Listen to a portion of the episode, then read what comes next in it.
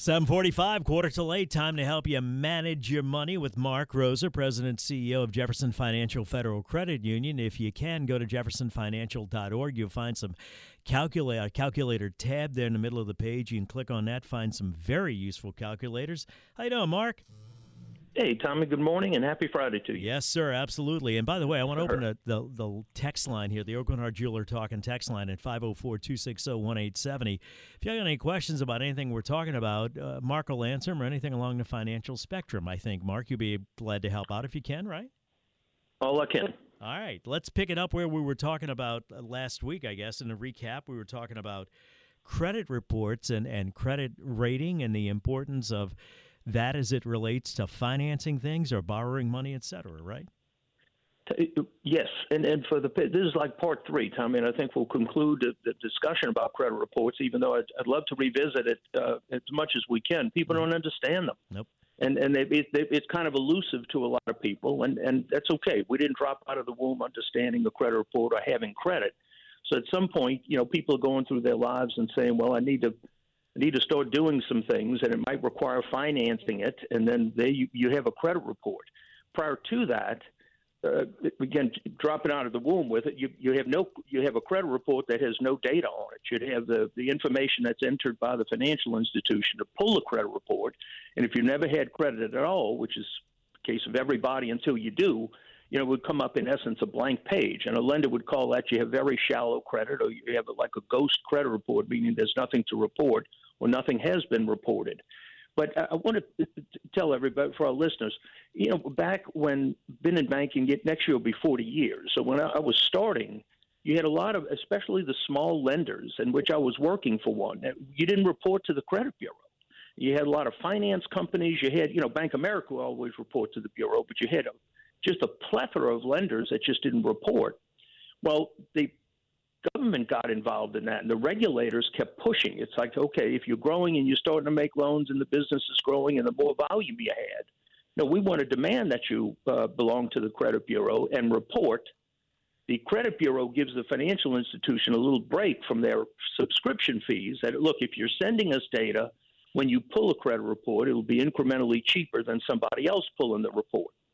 So if you fast forwarding to today, again, in my case, 40 years have passed. I mean, that's old business. That's gone. So the the government was really they were getting an interest in saying, no, we need we need to manage risk a little bit better because they're ultimately responsible for the institution failing. You got insurance for that, the NCUA insurance or FDIC insurance. So to do that, how how else do you manage risk? If you don't understand how people have been paying any bill that they have in the past.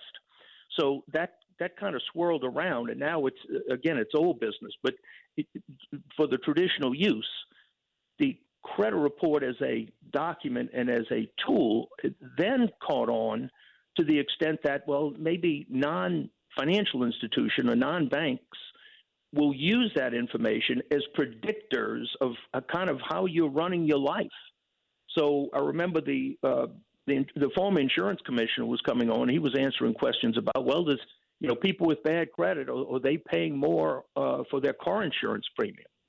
And the uh, people that don't particularly care for that idea were, call, were, were saying, well, that, that doesn't. I'm not borrowing anything from the insurance company. I pay a premium every month or every six months or whatever. That's not it. It. It's a predictor of maybe how you're running your financial life, and somebody extrapolated out and did studies and uh, allegedly proved that well, if you're running your financial life that way, you might not be the best driver. So some people would say, well, that's a leap. You know, that that's really not fit. Well, that's what happens. So you have not only lenders are, are pulling a report and using that to better understand how you are paying your bills, what's going on there, what bills that you have, all that's on the report. You have small bills, you have big bills. You financed a car before, you're in a home or you're renting. So you now you've got this this growing um, group of uh, of interested business types that are interested in looking at a credit report. So, just a quick list: the, the traditional lender, if you go to a bank or credit union, is certainly going to pull a report on you. Uh, landlords for renting, and again, if the argument is, well, I'm really not borrowing any money from that person, I'm just paying the monthly rent. Yes, you're paying the rent. Paying is the operative word, and the landlord wants to know how well you pay because they don't want to be chasing somebody down every month. You know, com- you know, you need the, today's the first. We need to get the rent in, you know, by the fifth or whatever their policy is. Insurance companies, as I mentioned a moment ago, they are certainly interested in understanding what your financial life looks like.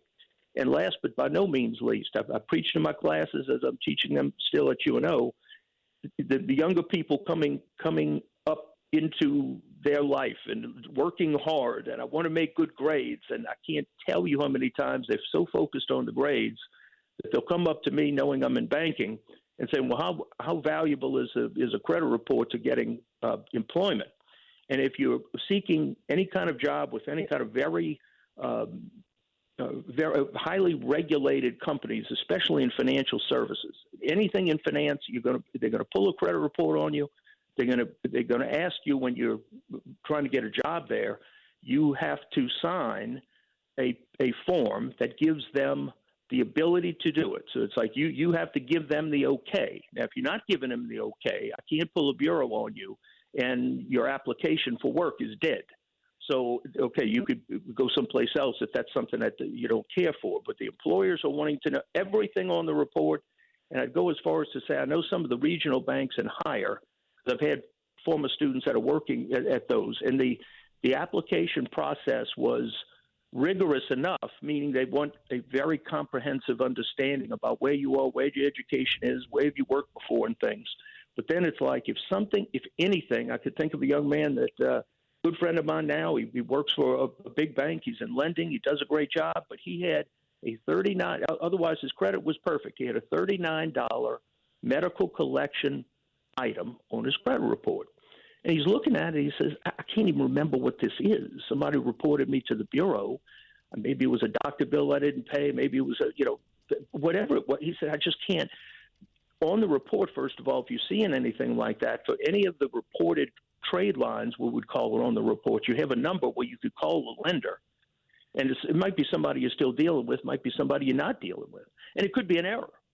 But they, he said, it was it was a, a kind of a, a, experience, a bad one, where he's sitting in front of these people trying to get a job at this financial institution. Otherwise, his life was in very good order. And it's like, no, but we need to understand what this $39 is and you need to, to write a, uh, we're going to put it with your application. You need to write an explanation.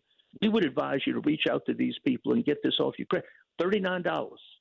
But it was it was like he, he might as well have defaulted on a house from mm. the it was he, like the interrogation as he described. Mm-hmm. So it's a it's a big oh you're not going to work in financial services. So many of my students because I teach finance in business they want to be brokers. They want to go into banking. They want to go into insurance. They want, they want to go into to lending in some form of fashion. All that's going to be out if your credit report is is badly damaged. And as I just described, it doesn't take much for somebody to think, well, this is badly damaged and we can't look past it. I mean, this is this is too no, no, I can't. Uh, you know, our policies won't let it. Mm. Um, somebody texted in. I think this is a, a fair question. How come 30 years ago they say when they bought their first home, the credit report wasn't as important or prevalent back then? Has it become more important and prevalent? Oh, oh, oh it, uh, uh, 30 years ago, uh, like when I was saying in the 80s, so much was done on a handshake, Tommy. It was so primitive. But they did, still you know, did check ratios, didn't they, Mark? Income I, I, ratios? I, oh yeah, we had we had debt ratios and things, but things were just so easy. You know, and, and the government was saying, no, you can't. Well, no, we can't operate a financial system on handshakes. But I remember some people that would borrow where I worked at that time. Some people would borrow and, and they would come in. It's like, oh, I want to redo my loan or borrow extra money or put a little bit on top of it.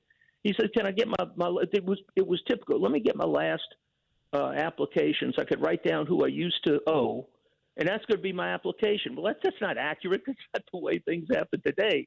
So yeah, I could believe it. I could believe that that housing, you know, the biggest thing you probably ever buy in finance, uh, was done. It, it, would be close to a handshake on that, and uh, it was, you know, well, we know our customers, we know them well, we like them, we love them, they bank with us, they do this. They, you know, a guy works down at the at the grocery store at the end of the street, and, and it was very very casual. Today, I would describe it as anything but casual. Thank you, Mark. Very valuable information. We'll talk sir. to you. Have a good weekend. We'll talk to you Monday when we take a look at the week ahead on Wall Street. Monday morning markets with Mark Rosa, President CEO of Jefferson Financial Federal Credit Union. Government says you can't do business on a handshake if you know your customers. Fast forward decades and You got no doc loans, subprime lending, and derivatives, and we all know how that turned out. Traffic now.